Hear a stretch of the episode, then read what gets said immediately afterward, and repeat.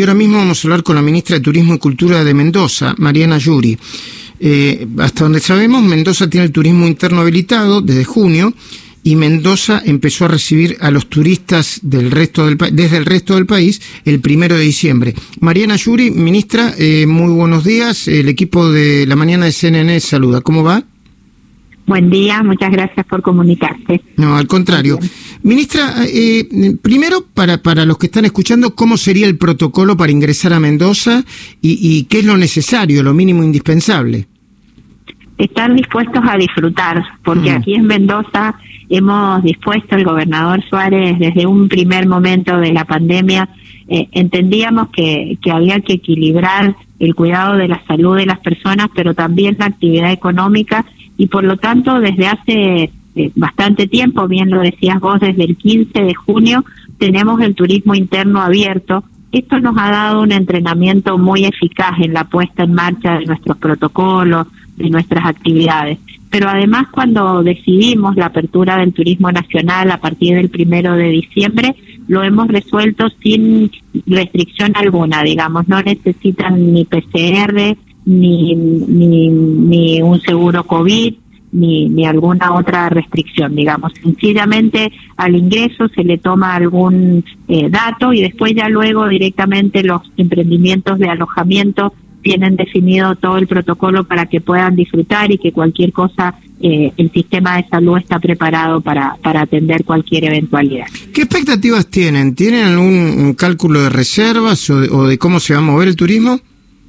Está funcionando muy bien. La verdad es que mm, el primer fin de semana largo que estuvimos habilitados, aquel el del, el del 8 de diciembre, eh, funcionó eh, muy bien. La verdad es que los, eh, los dos principales atractivos aquí en Mendoza tienen que ver con, el, con los caminos del vino, todo lo que es el enoturismo, la gastronomía, etcétera, y el turismo de naturaleza por lo cual está siendo muy demandado porque son productos muy seguros también de, de disfrutarlos, ¿no es cierto?, en, en, la medida en que la gente quiera viajar y disfrutarlos. Así que estamos con muy buen nivel de reserva, sobre todo, insisto, en lo que son los alojamientos de, del turismo del vino. Esos prácticamente están todos completos. El sector gastronómico de esos lugares está con muy buen nivel de reserva y la zona de montaña eh, para los dos fines de semana de las fiestas estamos con muy buen nivel de ocupación.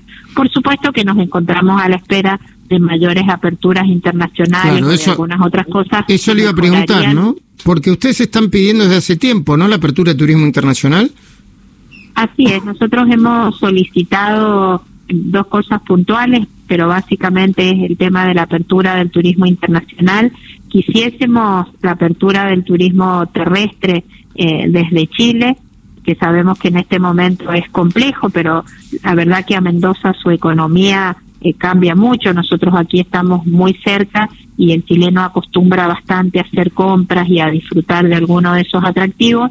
Y por supuesto la posibilidad de que los turistas de Brasil que lleguen al aeropuerto de Ceiza puedan continuar, digamos, a Mendoza. Eso es una posibilidad muy cercana. Em, eh, hay una mm, hay un, cálculo de cómo está impactando el COVID eh, en Mendoza.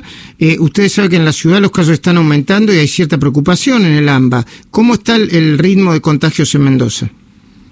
Bueno, en Mendoza de un tiempo a esta parte la situación sanitaria está controlada, eh, un poco teniendo en cuenta dos aspectos, ¿no? El sistema sanitario se viene reforzando. Mendoza tiene el doble de camas de terapia intensiva que tenía al inicio de la pandemia.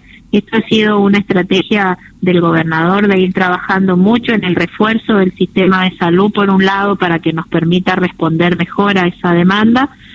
Y, y mientras vamos cuidando la economía, porque Mendoza ha estado abierta eh, en términos de actividad económica desde hace un tiempo y la verdad es que los casos en Mendoza no han aumentado más de lo que han aumentado en provincias que se tomó la decisión de tenerlas más cerradas. Esta creo que es un dato que hay que tenerlo eh, muy en cuenta. Pero ya hace varios días que Mendoza está por debajo en todos los casos de menos de 100 casos por día, todavía está muy controlado, digamos, se bajó sustancialmente de casi mil casos que tuvimos en, en el momento del pico de, de la enfermedad y ahora se mantiene, digamos, por debajo de los 100 casos diarios. Disculpen la ignorancia, ¿cuántos vuelos diarios hay a Mendoza desde Buenos Aires? En este momento de promedio tenemos cuatro eh, vuelos diarios. Hemos solicitado a aerolíneas una ampliación de vuelos porque prácticamente desde aquí hasta el 10 de enero no hay lugar en ninguno de los vuelos previstos. Ok. Eh, eh, y está volando, perdón Luis, y está, digo, además de volando aerolínea, eh, Flybond y JetSmart. Tenemos las tres líneas aéreas. Ah. Funcionando. Bueno, y la última, ministra, estamos hablando con Mariana Yuri, ministra de Turismo y Cultura de Mendoza.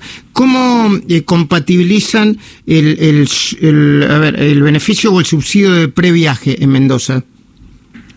Bueno, yo creo que ha sido una herramienta muy eficaz. La verdad que el turismo es un sector que necesita ser apuntalado porque, bueno, sabemos los números a nivel mundial, ¿no? Pero acá mismo y aún con el turismo interno abierto o el turismo nacional, sabemos que las empresas tienen una gran dificultad todavía, por lo cual, por un lado, bregar para que la, el, el ATP siga en este sector tan golpeado me parece fundamental y el previaje funcionó bien, eh, sobre todo a partir de definiciones de cuando pudimos anunciar que se abría la temporada, ha sido una herramienta eh, eficaz, eh, no suficiente, pero realmente eficaz.